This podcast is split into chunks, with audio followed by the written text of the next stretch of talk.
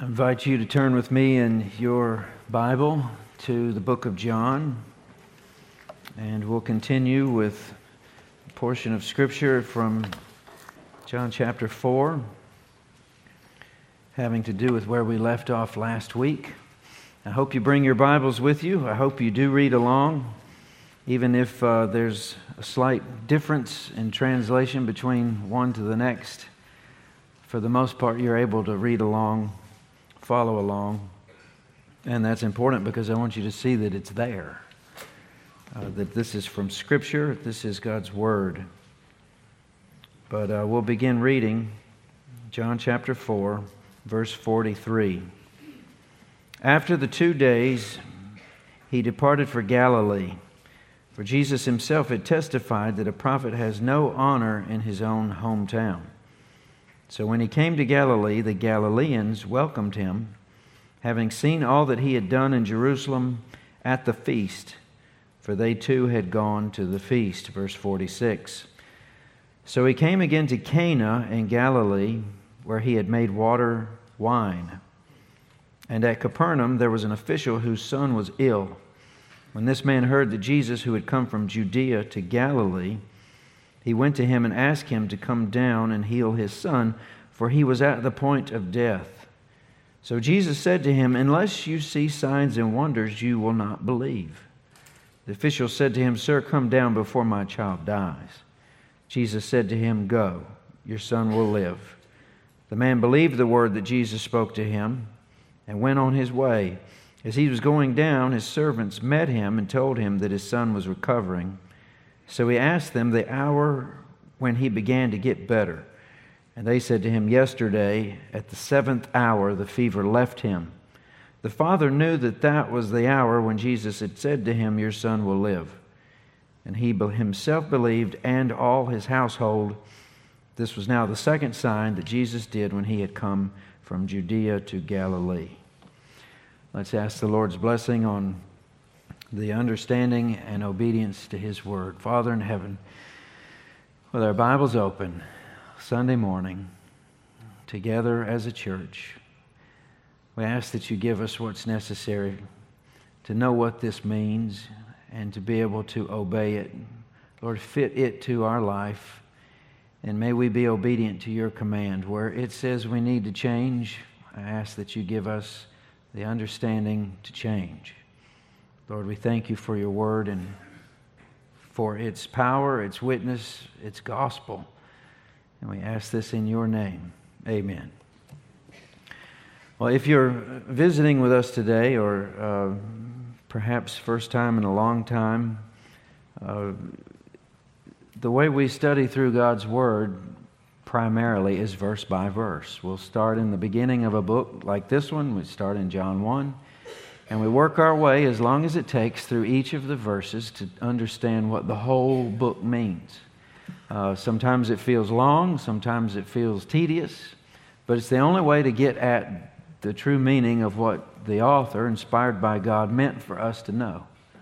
And on some Sundays, it seems as if uh, it's a good way to study. Other Sundays, it, it might draw the question what's the point of studying certain passages? But one of the benefits of this method is that you get to study not only the well known passages, you hit all of those, but you, you get to study the lesser known passages between the more well known passages. And specifically today, that's one such situation. Now, those first three verses that we read, having to do basically with the setting of a transition between one area to another. Very well known story, which was Jesus and his discussion with the woman at the well. And then you've got this other well known story about a man whose son is healed. When we get to chapter 5, it's even more well known. This man who's uh, diseased at a pool at Bethesda, how he's healed and told to take up his mat and walk. Uh, these are the stories we remember from Sunday school, but I don't think anybody remembers verse 43, 4, and 5 from Sunday school. It's a transitional piece. But there's things within passages like this that help us under the, understand the other passages better. And if we're diligent to make sure we learn the little pieces in between, we'll understand the whole thing better. Um, but that's where sometimes I feel compelled uh, to forewarn everyone. We'll have to set this up. Uh, we won't get to the emotional part or the hook until the end. We'll have to think first, and then maybe we'll feel at the end. But I, I promise you, if you don't think at the beginning, the end won't feel much at all. That's just the way it works. And life is like that a lot. We'd like to feel our way through life all the time, but there are times where we think our way through things, plan our way through things, so that when we get to certain spaces in our life, what we feel is to its fullest instead of cheapened or missed altogether. And that's what this is today. Thinking first, emotions second. So, what we'll do is we'll pull apart the pieces of the first three verses, its own little paragraph, and then we'll look at those last nine. And those last nine will, all the difference will be made by how we understand the first three. At the beginning of chapter 4, you could turn back there, it's probably just backward one page. Uh, we're told in the setup what we're going to begin reading in, in verse 43. It says, Now when Jesus learned that the Pharisees had heard that Jesus was making and baptizing more disciples than John, parentheses, although Jesus himself did not baptize, but only his disciples, he left Judea and departed again for Galilee. So at the beginning of chapter 4, we know he's leaving Judea and he's headed for Galilee, and we know the reason why.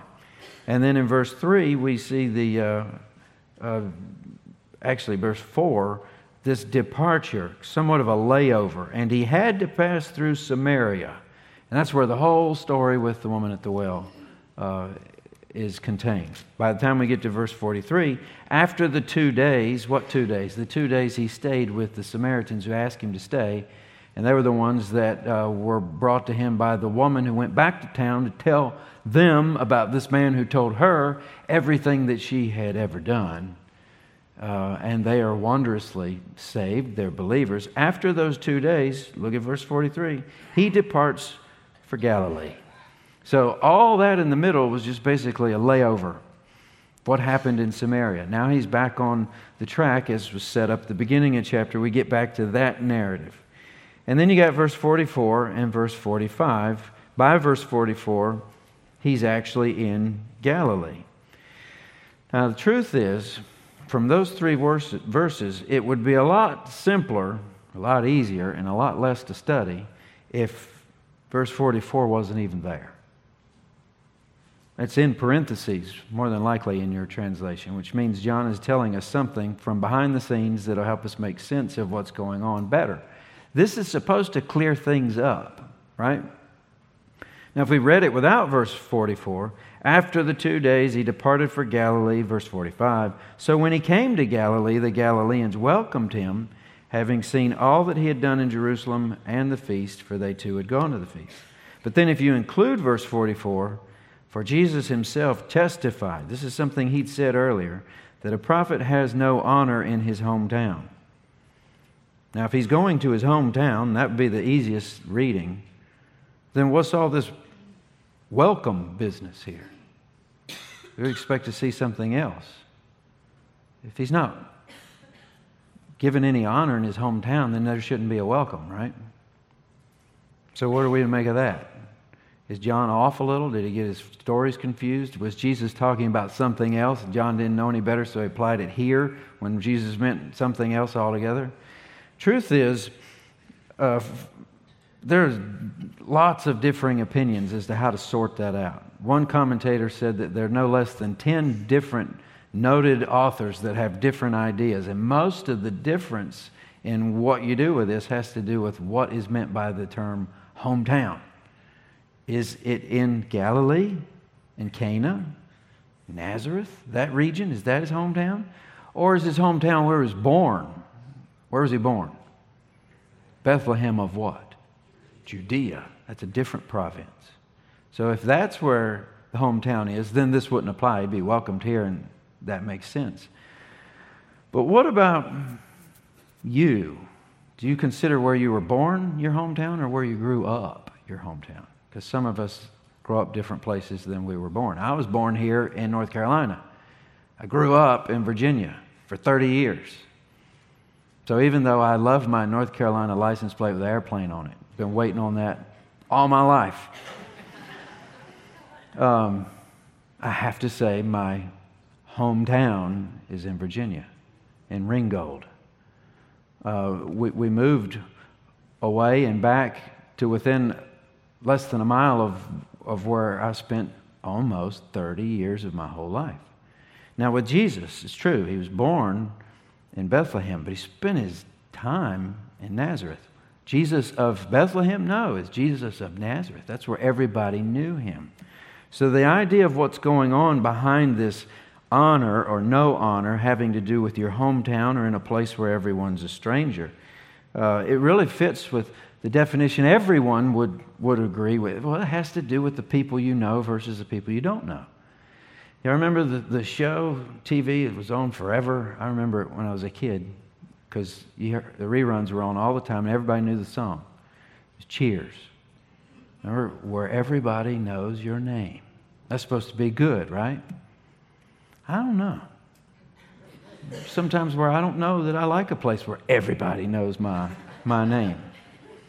Uh, and there's one place on earth I can go where I can't go to the grocery store, can't go to Walmart, can't go anywhere without my name being called.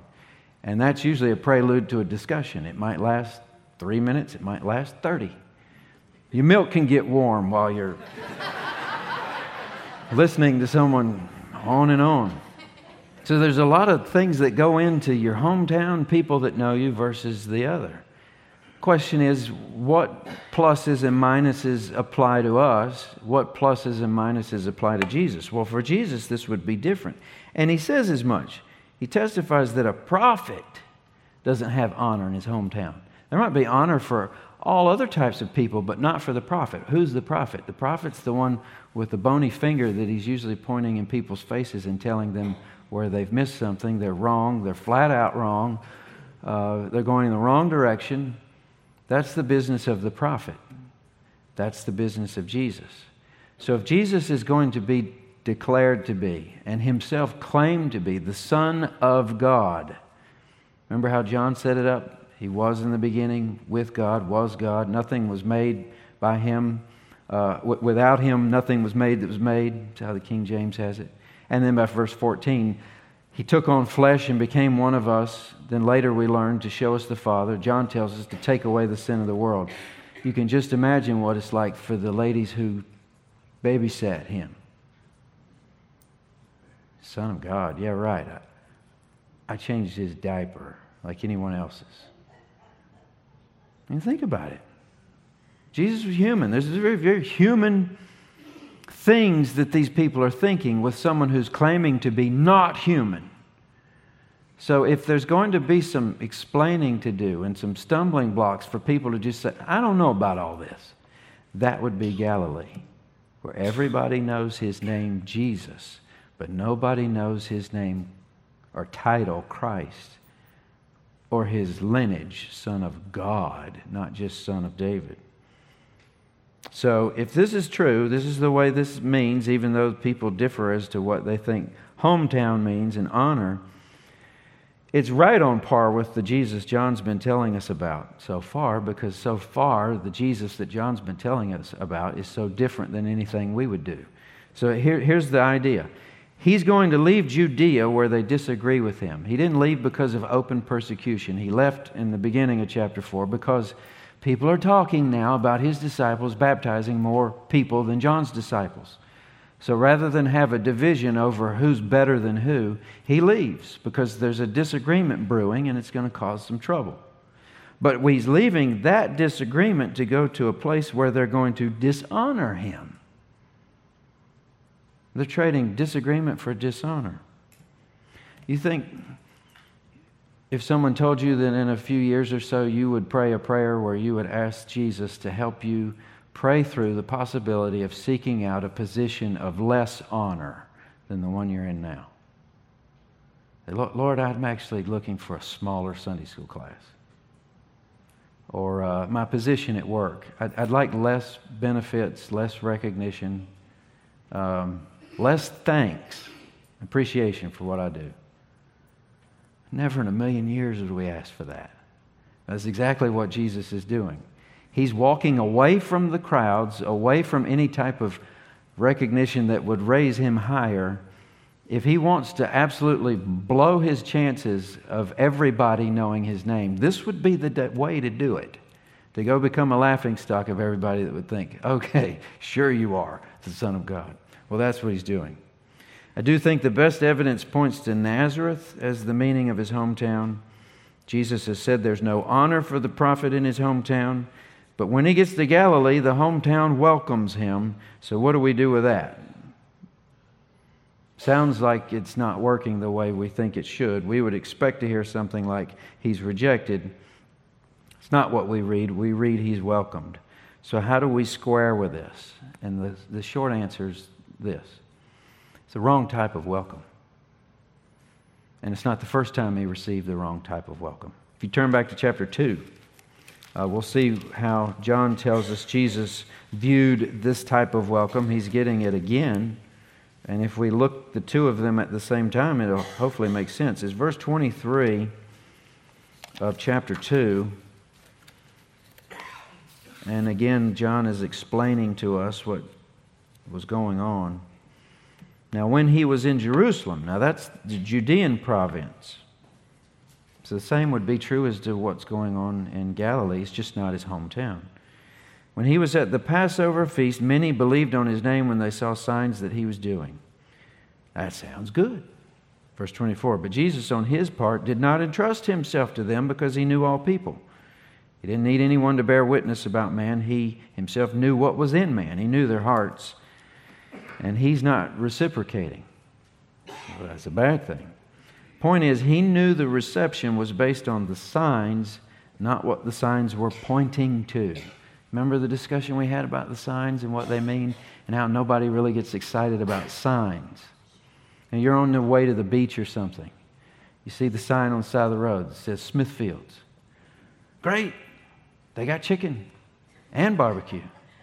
You keep driving on by, excited about that sign. No, you pull in and you eat the chicken and the barbecue. The sign is pointing to something else. The significance of the sign is wrapped up in the importance of what it points to. Jesus is saying, You're just excited about the sign, but nobody's actually understanding what it points to. Nobody can do these things but God. I'm God's son. I'm here to take away the sins of the world. So if you look at the rest of verse 45, you know, the one that uh, should be pointing to rejection, the Galileans welcomed him.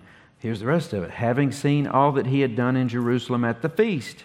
Well, that's what we read in verse 23 of chapter 2 when he was at the feast, the Passover feast. Is the same place, same people, same signs, same reaction. That's what's going on here. It's the wrong kind of welcome. So he's still having that dishonor in that they're not honoring him for God's Son, they're honoring him because of his miracles. Jesus was becoming a celebrity, is what it was. And he's trying to outrun his celebrity status. They're wanting more of it. Don't we act a little weird around celebrities? Especially when, like, say, Christian celebrities join a church. Oh, we got somebody now. People will come. It's just something about that. It seems uh, kind of odd. Some of the things that should be worthy of, of credit and honor, recognition, don't get that, where other things that you should not be proud about get all the attention. Um, somebody from these parts that wrote a book, I, I, I doubt they're as famous as uh, the two guys graduated from uh, Harnett Central who are on YouTube. My kids like watching them too. But that seems to have a wider audience. There was this show in Virginia that we were able to tune into on Discovery Channel and watch certain places we go to or shop and people that we knew. I won't tell you what it was. It's an embarrassment of a show rather than something to be proud about. But there's just something about it. You'd see the guy in town. Ooh, there he is. Look at him. Maybe we can get an autograph or a picture or something. Then we'll put that on Facebook or whatever, so we can say we were next to the guy that everybody knows, right? Y'all had your show not too far from him about the towing company. I don't know if you see them around or the, the crew or whatever. That's what's going on here. But that's not the reason Jesus is here. He's not for pictures, He's not for Facebook, He's not for entertainment. He's here to take away the sin of the world. And he had to explain this to people, and sometimes it was very difficult to explain it, and sometimes it was very invasive and hurtful, and the words that came out of his mouth in doing so turned people off. They'd walk away. I, I don't, that man's crazy. But he knows things we don't, and what's important and what's not. So let's hear him out. But what we've done already, we, there's two points in this message. We've, we've come to the first one. Actually, we've covered the first one. That is a welcome without honor. And that's what we've just seen demonstrated. Understanding these first verses are going to help us with the next one because the next one's the same thing. Point number two is a request without belief. But it's hard to understand the request without belief without understanding a welcome without honor. So let's look at what a request without belief looks like. So he came again to Cana of Galilee, where he'd made water into wine.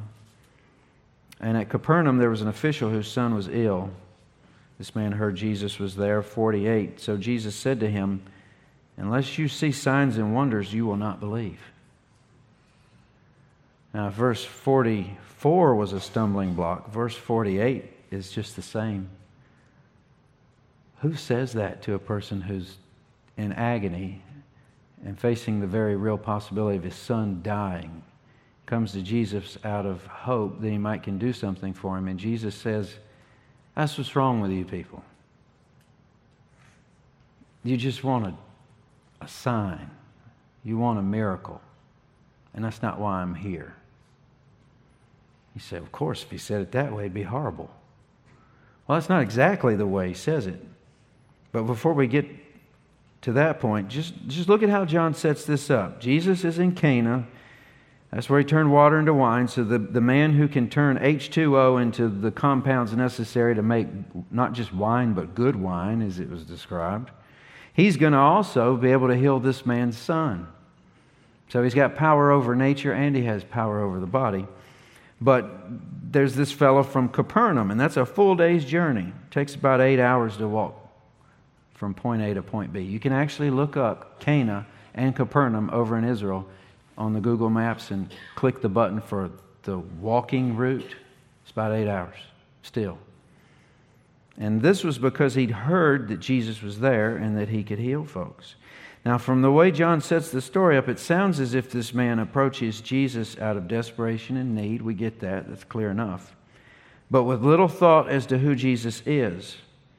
As far as he's concerned, he's heard Jesus can perform miracles, and such power holds out hope for his son. And that's why he's there. But it's not until after the miracle, when he hears how his son has been healed, that we see any faith that goes beyond the desperation. And we'll hold on to that for a few minutes later. Here's a good spot where we can think about a few things. Does one need the Spirit of God at work in their lives to want their son not to die? Do you need to be saved to want your son not to die? Do you need to know Jesus and who he is and proclaim and confess that he is the Son of God and Lord? No. I don't know that anybody enjoys the thought of their son dying. You don't need to know Jesus to not want your son to die. What about for your marriage to be restored if, if, if that's fallen apart? You don't need to know Jesus to want to end that type of pain. What about wanting your kids to grow up with character? That's good stuff taught in children's programs at churches. Let's go for that reason. You don't necessarily need to know God or much of the Bible to want that. It's a good thing. You can want that without knowing anything about Jesus. What about addictions? You just keep working on the list. There's so many things that we don't need to know Jesus to want. If he's got them, we'll go to him and he might give it to us. Not even to say a word as to whether or not we recognize who he is or whether or not we're interested in forgiveness for our sins. Now, do you need the work of God in your life to want Jesus to be the Lord of your life and obey Him and have Him change your life and transplant your heart, make you a new creature? Yes. Nobody wants that. Not without Him working in you to convince you that that's a good thing. So it's obvious where this man is. He's still on the outside of this, not the inside of it. And at this point, he doesn't need to know anything about Jesus. He's got a sick boy. Jesus might be able to heal him, so that's why he's there. It doesn't require that you have any interest in God whatsoever to want things like this. But is that why Jesus is here? Is he here to take care of marriages, heal sick boys, educate children, break addictions? Or is he here to take away the sin of the world by paying for it himself on the cross? That's why he's here. So these things he does in some way to help get you to that. But if that's all he did for you, that would be an incomplete job for him, right? Let's just say with this guy, if he heals his son, which this man may think he owes Jesus more than anyone on the planet, he healed my boy. But if he didn't save his soul or his boy's soul, what has he done other than just run out the clock? That's what's going on here. Now, as to the way Jesus responds to this guy and what he says, you know, you won't believe unless you see signs or, or wonders. Um, it makes better sense when we understand that the word in the Greek is plural when he refers to him. Now, the ESV, it says him. A lot of the translations just simplify it. They know it's plural, and it doesn't damage the wording to use him specifically because he is speaking to him, but he's using the word plural, so everybody standing there gets to hear it too. He's using a y'all, a you all up a little more north, use guys. But everybody's in on this, right? Uh, he is more or less saying, I, I think the NIV has you people. It's even more direct. So he's saying, unless you all see signs and wonders, you will not believe. Jesus is speaking to the Galileans at large, not just this one desperate man.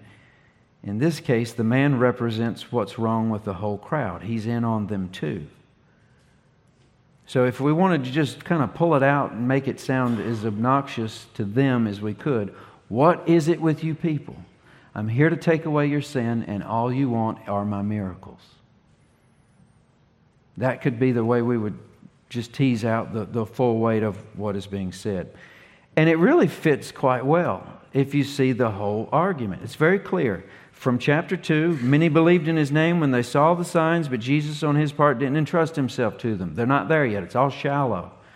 Then in the rest of chapter 4, Galileans welcomed him, having seen all that he'd done in Jerusalem at the feast. Same thing.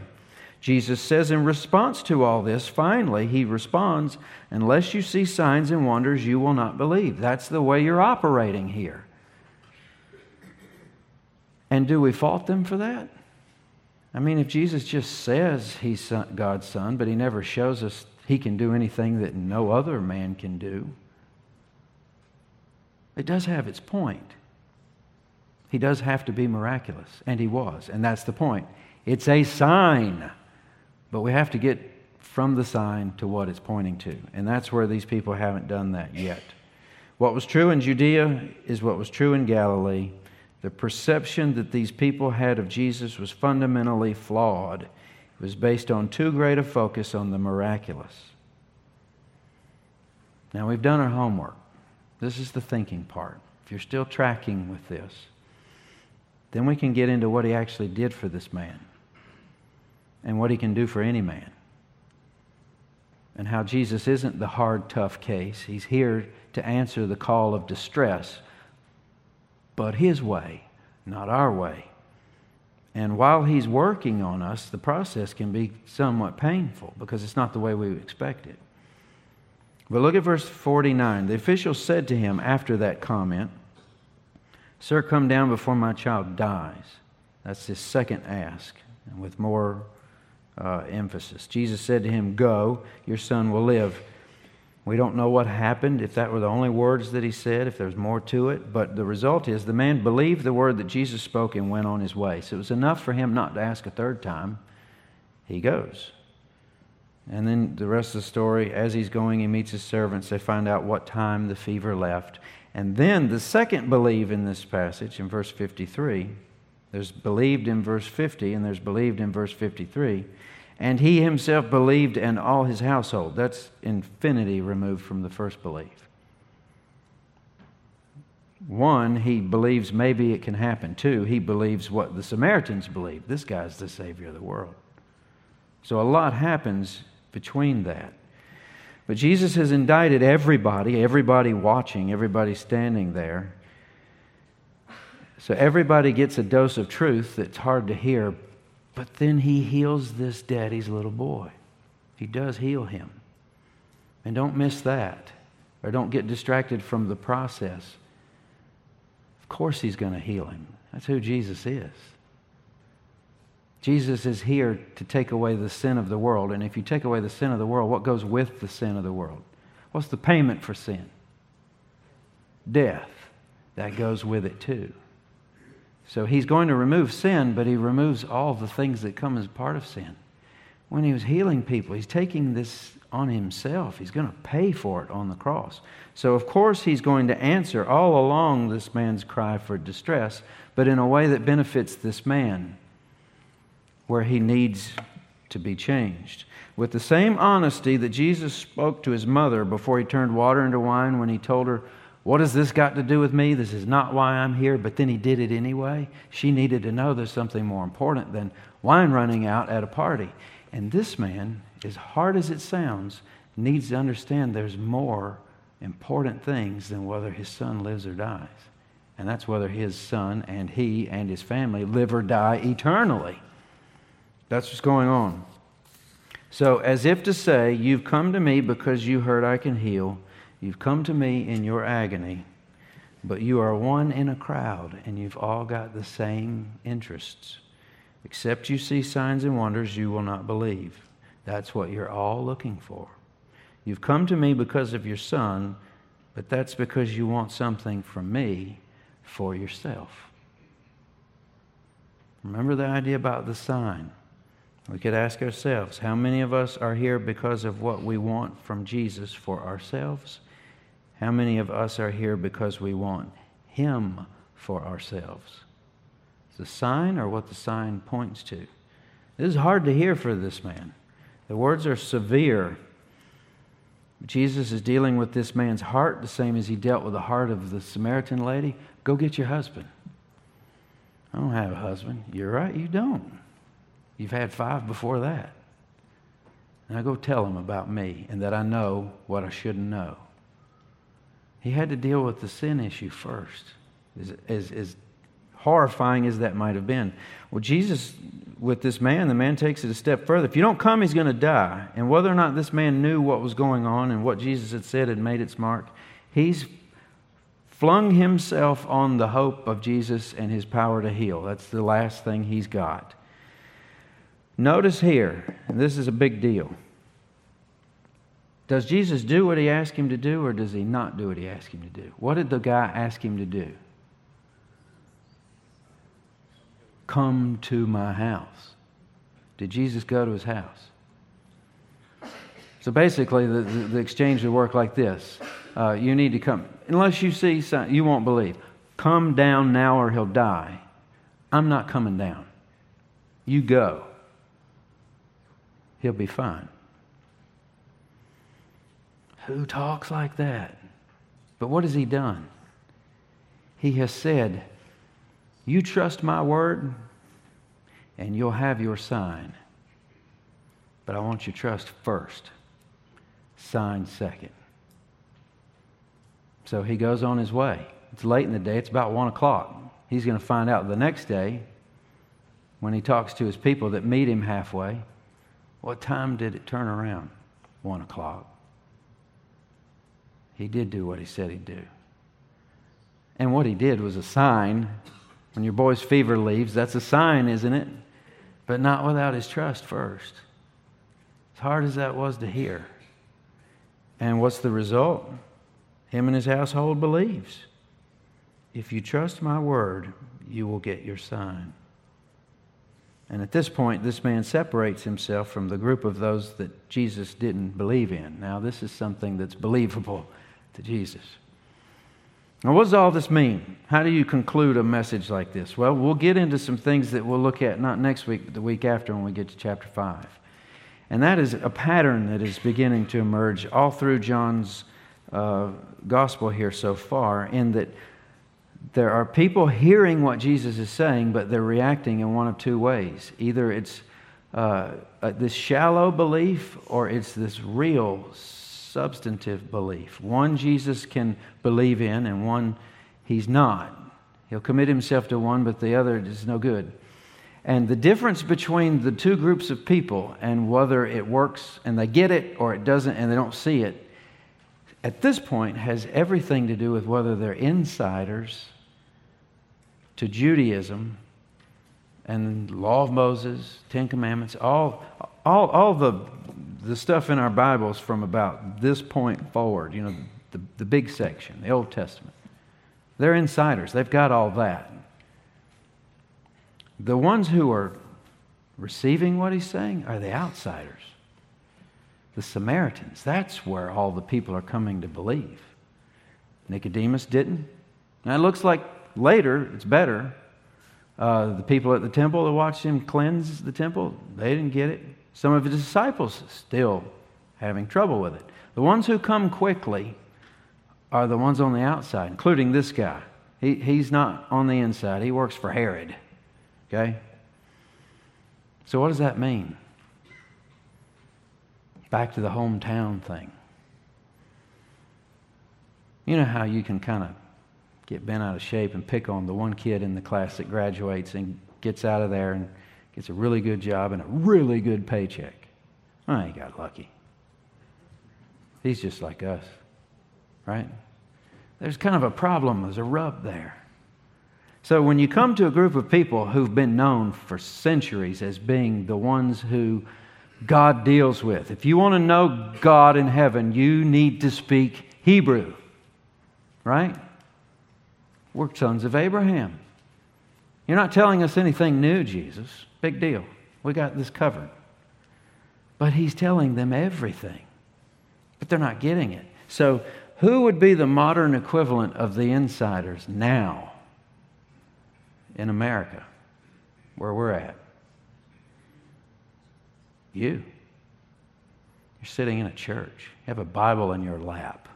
This is your birthright as being born into the South and the Bible Belt, right? All you got to do is go to church, and you should get all the stuff that comes with it. I'm all right. I'm going to heaven. I, I pay my tithes. You might have been here a long time and think you've got it all situated, but does the things Jesus say surprise you? Would we be anything like these people? in our attempt to find a church, what are we looking for?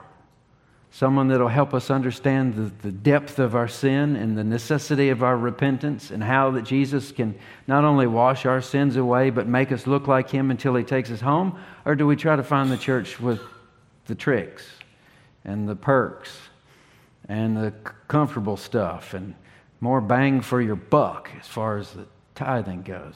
I mean, come on.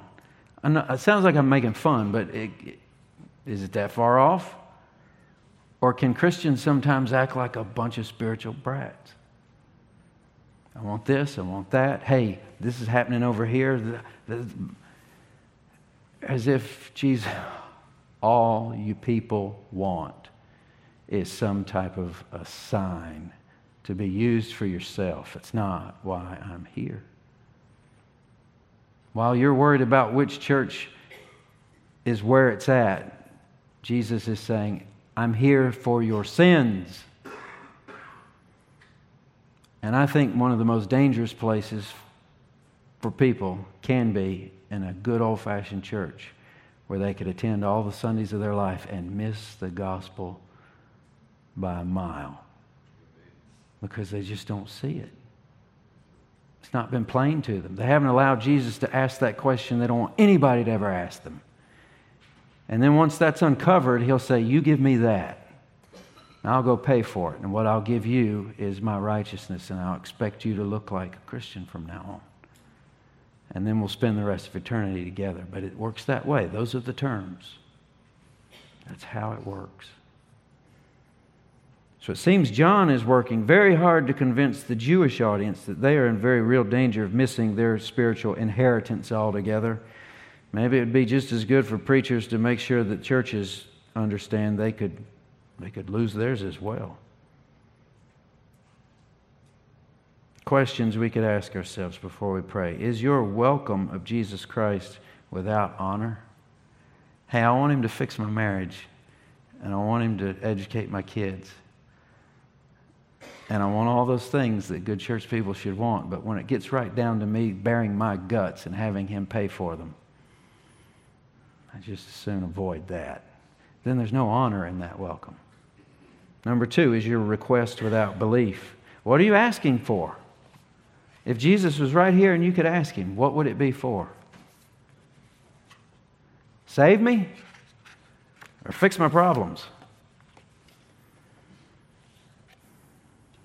I think it'd be fix my problems for me. And if by grace He gave me the understanding to say, you know what, my problems are, I'm my problem, fix me. That, that's my problem. I'm my biggest problem. You fix me, the rest of them will be straight. And I'm glad you're here. I'm glad somebody would do it for me because I sure can't do it myself. So that's John 4 43 through 50 something. Let's pray. Father in heaven, we, we ask that you give us the sense to be able to fling ourselves on you, not out of desperation for the things we want, but out of desperation for the state we're in. We're, we're not where we need to be without your forgiving our sins and making us suitable for your Father's presence. Lord, we have so many problems that are connected to these things. And from week to week, we really do feel like we're in anguish. And Lord, you gave us promises through the gospel and through your blood on the cross that you can help us with the things that break our hearts. You can help us when we're in desperation, depths of despair, perhaps. Lord, you're, you're not just the miracle worker, you, you bind up the, the brokenhearted. But Lord, help us not to get that before what's most important. And that's our problem with sin. Lord, save us and then restore us.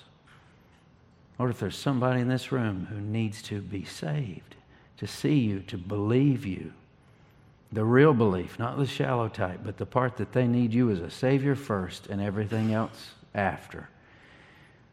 Lord, may they not rest until they've answered their questions, searched the scriptures, talked to the friend that brought them today, or one of us that work here at the church who can open a Bible and explain the things to them they need to know. Might this be the day that they believe. Lord, thank you for your word and for what it means to us and for time spent in your house on a Sunday. May you reward us for this that we've done and only for your grace. We ask this in your name. Amen. Let us pray. Our most gracious Heavenly Father, as we close our service today, we pray for your continued grace and mercy. Thank you for the Holy Spirit to lead and guide our lives as we need no further signs of your deity and kingship. Thank you for being able to open our Bibles and have your word so clearly explained to us we pray today for the ministries of our church, and especially today for Bonnie Pearson of Ehad Ministries, as she proclaims the message of our Lord through song, drama, writings, and other practical ways. Bless her ministry as she shares the love of our God through the creative arts. Father, as we leave this place, we ask that you will indwell in us the holy, this, the loving spirit and kindness of our Lord and Savior, Jesus Christ. We are forever in your service.